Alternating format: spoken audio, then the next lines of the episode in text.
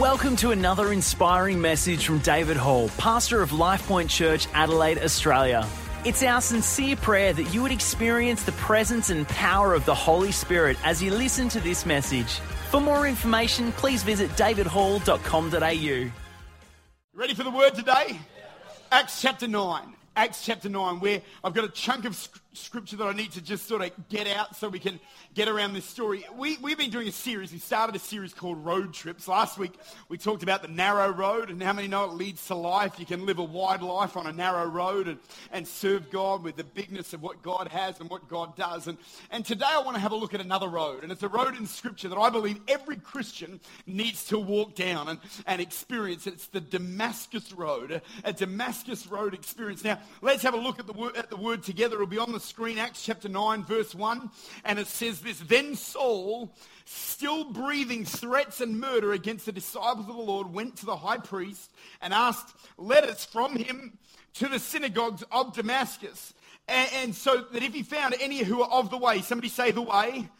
Now, that's Christianity. That was, of course, we know that Christians were first called Christians in Antioch, and that's a couple of chapters later, and a number of years later, who were of the way, whether men or women, that he might bring them bound to Jerusalem. As he journeyed, he came near Damascus, and suddenly, somebody say suddenly, suddenly a light shone around him from heaven. Then he fell to the ground and heard a voice saying, Saul, Saul, why are you persecuting me? Can I just say, some of us, we get a bit religious and can try and contain God. How many know that God moves the way God wants to move? I love this. Suddenly a light shone around him, then he fell to the ground. Can I say, some of you might see people fall out and go, why do they do that? I don't know. It's just terrific. You need to have a God encounter every now and then. We're unashamed Pentecostals here. We believe in the power of the Spirit of God, where God confronts you and gets in your grill. I don't want to be a safe. I want this to be a dangerous church. I want to violate as many OCH health and safety laws every Sunday as possible, to the glory of God. Light shines from heaven. Then he fell to the ground and heard a voice saying to him, Saul, Saul, why are you persecuting me? And he said, Who are you, Lord? Then the Lord said, I am Jesus, whom you are persecuting. It is hard for you to kick against the goad. So he, trembling and astonished, said, Lord, what do you want me to do? What a great response to an encounter with God. The Lord said to him, Arise, go into the city, and you'll be told what to do. And the men who journeyed with him stood speechless, hearing a voice, but seeing no one. Then Saul rose from the ground. When his eyes were opened, he saw no one, but they led him by the hand and brought him into Damascus. And he was 3 days without sight, and neither ate nor drank. Now there was a certain disciple at Damascus named Ananias, and to him the Lord said in a vision, Ananias. And he said, Here I am, Lord. And he said to him, Arise and go to the street called Straight, and inquire at the house of Judas for one called Saul of Tarsus. For behold, he is praying. And in a vision he has seen a man named Ananias coming in and putting his hand on him so that he might receive his sight. Then Ananias answered, Lord, I have heard from many about this man, how much harm he has done to your saints in Jerusalem. And here he has authority from the chief priest to bind all who call your name. But the Lord said to him, Go, for he is a chosen vessel of mine, to bear my name before Gentiles, kings, and the children of Israel. For I'll show him many things he must suffer, multitasking, for my name's sake. And Ananias went his way and entered the house, and laying hands on him, he said, Brother Saul, I'm going to read again. I'm not going to multitask. I'm not a woman. And Ananias went his way and entered the house, and laying his hands on him, he said, Brother Saul. Isn't that great, Brother Saul? Not your murdering old mongrel. He said, Brother Saul, the Lord Jesus, who appeared to you on the road as you came, has sent me that you may receive your sight and be filled with the Holy Spirit. Immediately there, from his eyes, something like scales, and he received his sight at once, and he arose and was baptized. When he had received food, he was strengthened. How many know that's very important? Some of you come to church grumpy. Just get your breakfast before you get to church, because I start talking about communion's not breakfast. Some of you, I see you grab a whole chunk of them and your crumbs, you look like Cookie Monster. He was strengthened. Saul spent some days with the disciples at Damascus. Immediately he preached the Christ in the synagogues, that he is the Son of God. Then all who heard were amazed. Is it not he who destroyed those who called on this name in Jerusalem. And he has come here for that purpose, that he might bring them bound to the chief priests. But Saul increased all the more in strength and confounded the Jews who dwelt in Damascus, proving that this is Jesus Christ. I wonder if you've ever been so locked into one direction. One right, not the band. So you're like, yeah.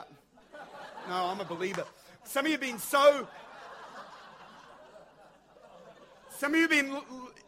you would have missed that, trust me. Most of you are so locked into one way that you actually, and I'm not talking about Paul here, because Paul was locked in a way that he felt like he was meant to go. But some of us were so locked on a road. Maybe it's a road of regret. Maybe it's a road of disappointment. Maybe it's a road of our own mistakes. Maybe it's a road of lack. Maybe it's a road of pain. Maybe it's all of those things. And you've been so locked in to one way of being and operating that you know God has more for you, but you cannot seem to see how you can go from one way to another way. I love the fact that we serve a God who will stop us in our tracks and say, hey, I've got something better for you. I've got a plan and I've got a purpose. I mean, I don't know about you, but have you ever been rudely interrupted? I've done that to so many people. It's fantastic. Knock, knock. Who's there? Interrupting cow. Interrupting moo. I warned you. Do you know? That's stupid. Some of you are making good time on the road to nowhere. Some of you on a road and you just know it's a road of mediocrity. You're just traveling on this road. Can I tell you, I believe God's got something for every person. I believe the hand of God is on every single life in this house, in this church, and that God's grace and God's anointing's on you. And I tell you, we serve a God who likes to take us from one way to another way. He went from the road to Damascus for trouble. It seemed like the same path, but a totally different result that God had in mind. And we learn a bunch of things about God from this story. We learn a lot of the character and the nature of God from the Damascus Road. And I want to give you some lessons about God, some thoughts about God that we learn from the Damascus Road. Number one, I want to have a look at this together. Number one, we see God's perspective. Somebody say God's perspective. It's interesting that Paul's encounter with God was not just about Paul. His encounter with God actually protected the lives of Christians. Paul's encounter with God won souls to Christ. Paul's encounter with God transformed Paul. Often we see an encounter with God through the eyes of our own self, and that's okay, but you've got to realize when God touches you, when God calls you, when God places his hand upon you, it's a lot more than just your gifting and your ministry. It's actually about 50 different things that happen as a result of the call of God on your life. See, the giftings on my life, the giftings on your life, and not just for you to get into ministry or to get into some way of serving, whether that's in the marketplace, in the house of God, wherever God takes you. Do you realize the call of God ultimately is going to protect others? It's going to help others. It's going to help you. It's going to deliver you. It's going to bring character and gifting in your life. Often we reduce the call of God to our gift. And I want to tell you, our gift has never been the thing that God's been most interested in. Gifting is given to us to interpret the call of God in our life. Your gifting, some people, I've got this gift, and we market our gift. Can I encourage you, don't market your gift. It's about a call. It's about a destiny. My dad is an evangelist. He moves in signs, wonders, and miracles. Got the gift of faith, got the gift of healing. You won't go to his website and say, see Tim Hall, gift of faith. You're going to see Tim Hall, evangelist to the nations. Why? Because it's so much more than just the gift. The gifts are simply the goodies God gives us to bring the harvest in. It's about harvest. It's about souls. Whatever gifting I have is not so David Hall can be David Hall, Holy Ghost guy. It's David Hall has got an anointing because God wants to do a work in this city. The same as you have an anointing. If we just get so fixated on what our gift is, we'll miss our call because it's short-sighted. We've got to realize an encounter with God is so much bigger. Come on, are you with me on Sunday morning? An encounter with God, it'll protect people. It'll minister to those who are living in fear. It'll bring life. Even when he was delivered, people are still frightened of what this could be.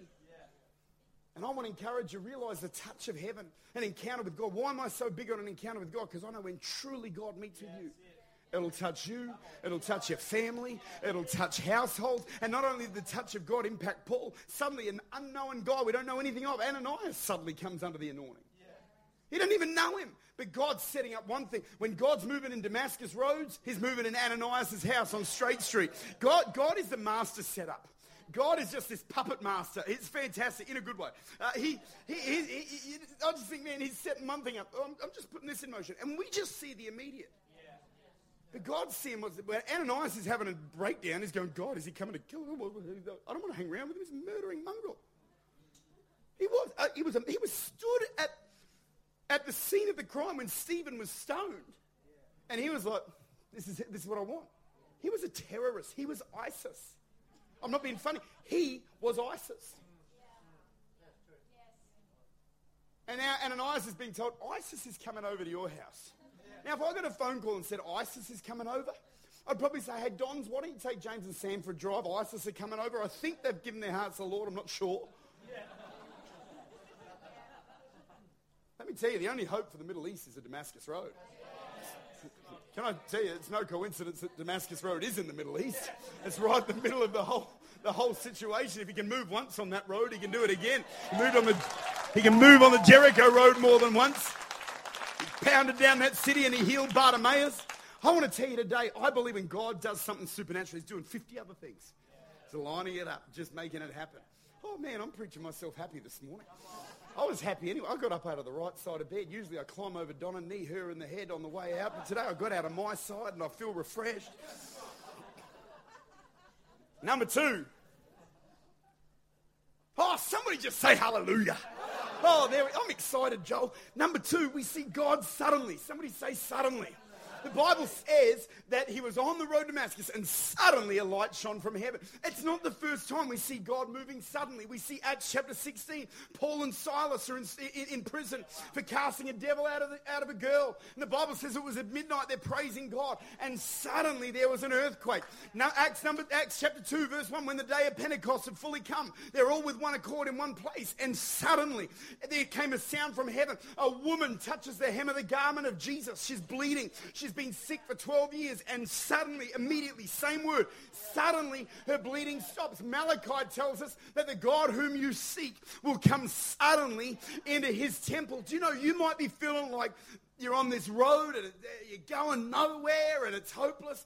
I don't know about you, but I believe in a God of suddenlies now. I believe that in a moment of time, you can be going one way. Ephesians tells us that we were dead in sin.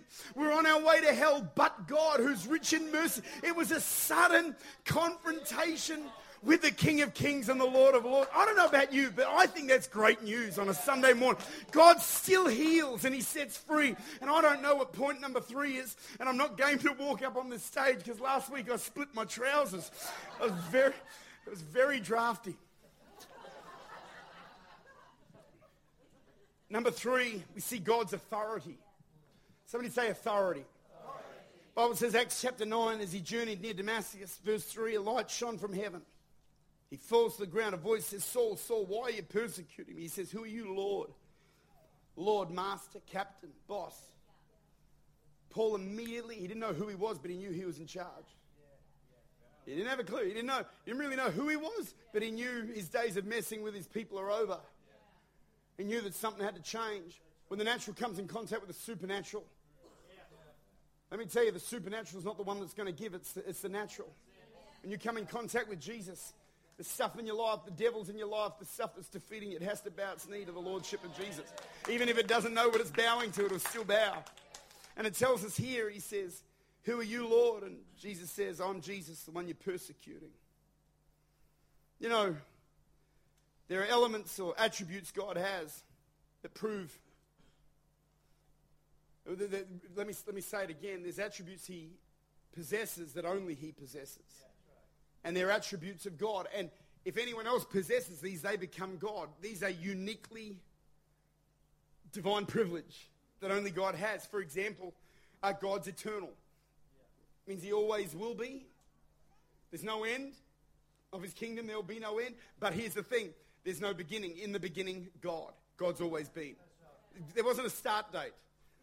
Tuesday, the 4th of 000000, no, like 8, whatever. I don't know a number. I'm not good like that. But he didn't just wake up one day, oh, suddenly he's just always been. When I was in Sunday school, that made perfect sense to me. Oh, yeah, I could get that. But the older you get, the more you go, hang on a minute.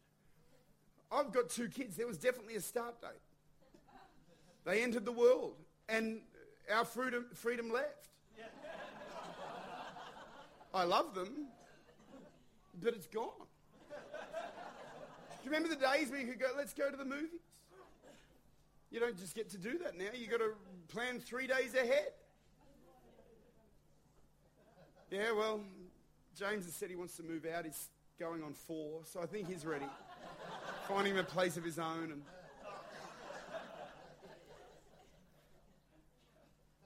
but God's eternal. He always has been. We have a start and a finish, but God, he's God. He's seen it all. He'll see it all. The Bible tells us he's omnipresent. He's everywhere. You know, I really felt prompted to tell our church this morning, do you know who isn't omnipresent? And you need to know this. The devil is not omnipresent. Some of us think, oh, no, the devil's everywhere. The devil's not everywhere. He's walking around like a roaring lion. He's counterfeiting who God is, the lion of the tribe. The devil's trying to be a lion. He's just roaring and making a bunch of noise, walking around. His budget doesn't even allow him to get a car. He can't even get a Camry. The devil's driving around in a Camry, in a Prius. I think that's what the devil would drive, by the way, is a Prius. If you got a Prius, it's a word for you.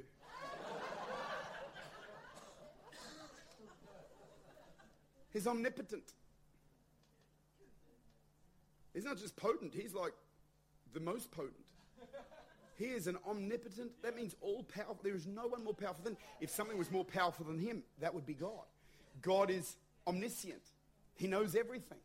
He knows how many hairs are on your head. He knows the intents of your heart. He's aware of what's going on in your world.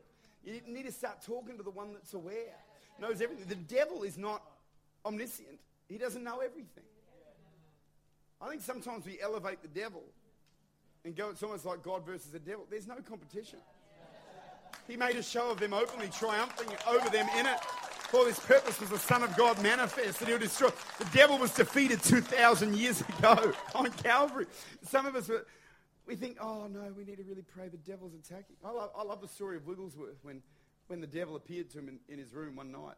Wigglesworth wakes up, sees Satan in his room, just goes, oh, it's just you, rolls over, goes back to sleep. Did not even take the time to rebuke him. Couldn't be bothered, just wanted to sleep. I do believe in demon powers coming against Christians, but you need to understand what they are and their power. They are totally at the mercy of the name of Jesus. And when you use his name, you might not be of any great stature on your own, but thank God it's not on your authority. His authority's been given to you. You use his name, take authority over sickness and disease, square your shoulders. You're the righteousness of God. I'm self-existent. This morning I got up, I had table o' plenty muesli. Skim milk, Purolite start, a latte with an extra shot, 2 equals, skim latte on the way to church. Came to church. That's what I needed to get my day started, because I'm not self-existent. I need external stuff to sustain me. I need the sun. God doesn't need the sun. He is the sun. God doesn't need food. He is daily bread. And you know, if God needed something to sustain him, that would be God. Are you following what I'm saying? God doesn't need external things. Everything that's external is only functioning because of him. So he's the one that sustains. He's immutable. It means he doesn't change. So when you... Can I just say one thing? It's a bit of a side note, but one thing you've got to know about God's immutability means he doesn't change. Jesus, the same yesterday, today, and forever. What you need to know is that God is consistent. And I know that's not the total intent of this thought. There's so much more to the immutability of God. But it's important we know, firstly, you don't get a different God today than yesterday. He's not today going, I'm a miracle worker. Tomorrow, no, I'm vengeful. God's consistent. He loves us, and that doesn't change. And do you know what's so important that you get a revelation of here at church? Is if God's consistent, can I just put the challenge out there that we should be too? If we're connected with God, our spirituality shouldn't roller coaster. And often we find in church life, Christians, 1 minute on fire for God, the next minute down in the dumps, up serving Jesus, the next minute mad at people, next minute in church rejoicing, shouting, next week angry. And can I tell you, you've got to be consistent. I don't honour talent in this church as much as I honor consistency. There's a lot of talented people, and there's a lot of consistent people. And you'll find in church one of the greatest weapons, or that's not the word I'm looking for, resources, I hate that word, but the greatest giftings or character traits that somebody has. Consistency trumps talent every time. Because I've seen talented people, they're amazing one week, and they're a problem the next. God, just give us consistent, faithful people. This church is not built on talent, it's built on consistency. Just week in, week out, building the church, doing our bit for the glory of God. We should celebrate that more. Consistent in our walk, in our integrity, in our conduct. Number four. I covered it. Number four. We see a pattern, God's pattern. And it hasn't changed. Paul gets saved. There's healing. Baptism in the Spirit. And baptism in water. And might not necessarily always come in that order. But those four things are so important in the life of a believer that we believe in those things. We walk in those things. We disciple people in those things. And we see God's pattern at work in this passage. We see Paul gets saved. We see that he gets healed or his eyes come open. Whether it's a healing I think it's more of an example of what God's trying to show us should happen in the life of a believer. The lights come on, our eyes are open to the things of God. But God healed him, whether it was a healing of blindness that we want to camp on, or healing of his heart, healing of his attitudes, or the things he had done. You imagine the rubbish that he would be carrying as a result of his life, the demon spirits that he would be carrying as a result of murdering and killing believers, women, children, the whole thing. He's saying right there, we're going to bring these people bound back to Jerusalem, even women. The guy was killing the innocent. He was a bad guy. He needed total deliverance from the power of the devil. And you know, the truth is, we as Christians, we've domesticated our gospel message so much. A lot of people who are getting saved need to get totally delivered from the devil. I mean, demon spirits coming out of people and people getting free because people have passengers and we've got to see them get changed. But it got quiet in here. I'm not saying we need to bust out the buckets here at church and bring out the tarpaulins, but I am saying we need to believe that God will set people free to the uttermost, get them delivered by the hand of God. Come on, church, if you believe it, give God a shout for just... Where are we up to? He gets baptized in water and he gets baptized in the Holy Ghost, which leads me into number five. We see another element of God. We see God's anointing. Somebody say God's anointing. It says here, and Ananias went his way into the house, laying hands on him. He said, "Brother Saul, the Lord Jesus, he appeared to you on the road as you came, has sent me that you may receive your sight and be filled with the Holy Ghost." Let me talk to you about Paul. We never ever get told whether he spoke in tongues in the book of Acts at all. Nothing in the book of Acts tells us whether Paul spoke in tongues. But I believe, with conviction, we believe as a team at church, this church 100% believe, with the baptism in the Spirit comes the language of heaven. Absolutely, you receive your heavenly language. It's a prayer language, it's a praise language. It's a prayer language, it's a worship language. I heard a preacher say, it's your supernatural, supercharged prayer and praise language given to you by the Holy Ghost on the day of Pentecost. It's your glossolalia from heaven. Yeshakamahanda. Oh, hubba-dubba ding-ding, look at the legs on that thing. Talking about Donna. 1 Corinthians 14:5, Paul writes, this is what Paul says concerning speaking in tongues. He says, I desire that you all spoke in tongues. I share the same prayer as Paul. For LifePoint Church, can I say it without any fear or any shame or any... Let me say this. We don't give a disclaimer before we preach on the Holy Spirit. I get so tired of hearing sermons where the first 10 minutes is a disclaimer apologizing for what we're about to preach. I'm not sorry. I'd tell the Queen of England, "Your Majesty, I speak in tongues." I'd tell the Pope, "Your Holiness, lift your hands to heaven, filled with the Spirit." I'd tell Mr. Turnbull, "Prime Minister, I'm one of them. I'm a tongue-talking, Book of Acts believing, fire-baptized, Spirit-filled believer. I believe in the whole gospel. I believe in Genesis to maps. I believe in everything." Paul says, "I thank God I speak in tongues more than all of you." Are you happy today? He goes on to say, he says in verse 15 of 1 Corinthians 14, I love this passage. It says, "I pray in the Spirit and I pray with my understanding." Sometimes you pray in the Spirit or you pray with your understanding. And it just doesn't quite get the job done. I mean, I can lift a few rocks in a bucket, but sometimes I've got to do some heavy lifting. And sometimes English. I'm not saying your English prayers don't matter. They matter. Every prayer you pray touches heaven. But sometimes when you're dealing with praying for somebody who's faced with every problem under heaven, or the devil's come against you, or trouble comes, or you just feel like you need to pray with some grunt. Sometimes we need more than, oh, blessed Lord, come down. Help us, oh, loving God. Sometimes you need, in the name of Jesus, kushek he brasta. You need to pray with some zing. Zing. Hashtag. Zing. Paul goes on to say in verse 18, he says, I thank my God I speak in tongues more than all of you. Can I actually break that passage down? I've been told in the original language what it's actually saying is two things. I thank my God I speak in tongues. And he says, I thank my God I even speak in tongues more than all of you. He's really saying it twice.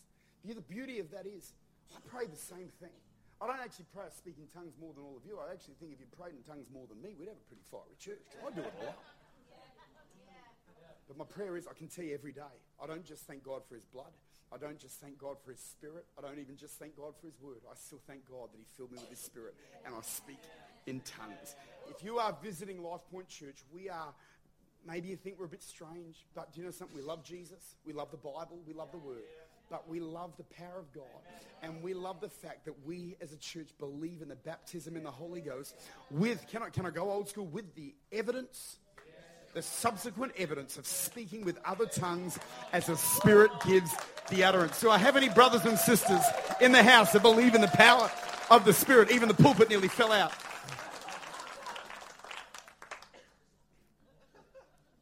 Oh man, I could just take a minute and get excited about that this morning.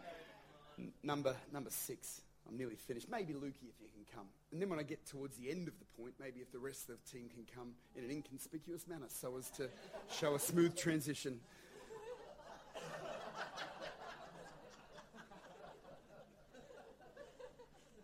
Everything sounds more anointed when the keyboard player plays.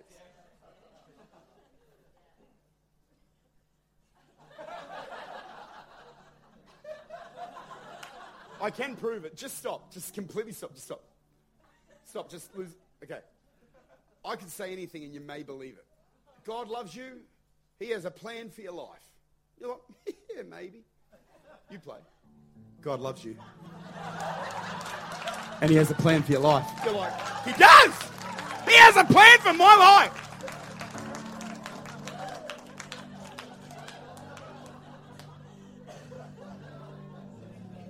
So you're not responding to my preaching as Luke. You're pumped about Luke Anderson. This is the most important thing I want to tell you today. So I want you to catch this. The sixth thing we see here is we see God's restart. Now I want to bring some clarity. Imagine some guy comes in here that's killed your family because you served God and now he's coming to tell you about Jesus. And you're standing there going, but and almost rightly so, but I hate you. Who do you think you are? How dare you do this to us and all this? And Paul, he says, hey, he almost squares his shoulders. He's not arrogant. He's not prideful. But we read in Galatians 2:20, he says, hey, the guy you're bringing the charge against, he's actually dead. He says, I've been crucified with Christ. It's no longer I who lives, but Christ who lives in me. And the life which I now live, I live in the flesh, I live by faith in the Son of God who loved me and gave himself for me. In other words, what Paul's trying to say in a way that we still can learn today and speak today, he's saying, I'm not who I was. I'm not. It's not even that I'm a different person. I am not that guy. That guy died. That guy, the Bible says, my old man is crucified with Christ. He's not talking about his father. He's talking about himself. The old man has been subdued. He's been captured. He's been crucified. And you're looking at a new person. The guy that did those things is not this guy. I know that's hard for us to get our head around, but some of you live in the shame of what you were before you saved, even though you're not even that person. It's almost like you know you're not that guy, but you don't feel like you can ever be who you want to be because you think people have already... Can I tell you, you're not who you were. The Bible tells us in the book of Philippians 3, and Paul's talking, he says, brethren, I don't count myself to have apprehended. He said, but the one thing I do, forgetting the things which are behind me, I'm reaching forward. In other words, he knows there's some junk behind him, but he's reaching forward to the promises of God. What a word. Some of you, you've been saved, but you go, I can't do anything. I'm disqualified. I'm condemned. You know, the word condemned means not fit for use. Paul even writes Romans 8, there is therefore now no. He used the word now. He says, now there's no condemnation to those who are in Christ Jesus, who walk not according to the flesh, according to the Spirit. T.D. Jakes preached a message. I'm going to close with this. Really, there's no preacher on earth like T.D. Jakes. If you've ever heard T.D. Jakes preach, he's beyond a preacher. He's an artist. And he gets up and he talks about this new red car he just bought. He goes, I got myself a red car. And this is an old message, by the way. Now the technology is talking about, we've all got it, but he goes, it's in our phones. But in those days, a GPS was a bit of a luxury. He said, my car has a GPS. And he says, one day I'm driving my car. And I punch in where I need to go, and the GPS says, turn left here. And he said, I don't know what it was. Maybe I'm rebellious and I like to disobey my mother, but I thought, I am not obeying that woman. So I turned right. And then it says, no, turn left. So I turned right again. I just kept disobeying for 15 minutes. I just kept disobeying the GPS. And he said, and every wrong turn that I took, the GPS reset itself and showed me a new way to get to where I was meant to go in the first place. And do you know something? When it comes to God's direction for your life, you might be here and say, I have gone so far. I'm not near the Damascus Road. Right now, I'm on Rifle Range Road. I'm on Target Hill Road. I'm on the wrong road. God's little GPS resets and says, yeah, but I can show you still. You might have found yourself in Coober Pedy. And you're just trying to get to Truro. Or Port Germein. But you found yourself. You found yourself in Corn. Or you just got lost. You're in Yunta.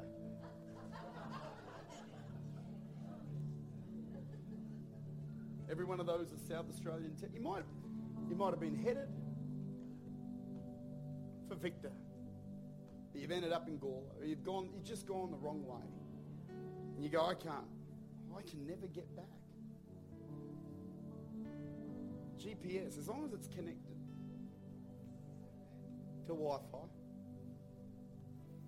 I could get cheesy, but I won't. As long as you're connected to hi-fi.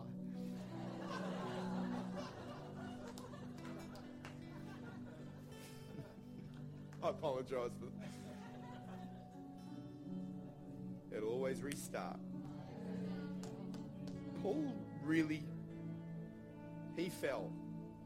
It was a big one. It was bigger than the George Halleck indiscretion of 93. This one was real bad.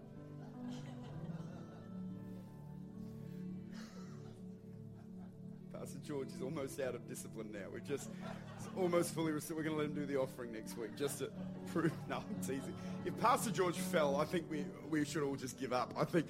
But here's the thing that I want to tell you. No matter where you've been, I feel like God's GPS, it resets and says, you know what? I've found a new way. I've been watching from above. I can see every which way. Hang on a minute, will you? I think I've made my point, but I want it to get into your spirit. Some of you sit in church. You go, I'll come to church, I'll give, I'll pray. But God hasn't got anything for me yet. I just don't believe it. I believe whom the sun sets free is free indeed. Paul said, I'm not my own. I'm a new creature. He's not a different creature. He's a new creature. He's a new creation. He's been born again. When you're born again, that means you're reborn. You're born out. You're not born now into sin nature. You're born into God himself. You're born into the covenant of Jesus. You're saved by the grace of God. You've transferred ownership. You've gone from one bloodline to another bloodline, and you're saved by the grace of God. And I've come to church today to tell you there's a narrow road that leads to life. There's a Damascus Road of God. Thanks for listening to this message. We hope it was an encouragement to you. If you'd like to know more about David and Donna, please visit our website, davidhall.com.au.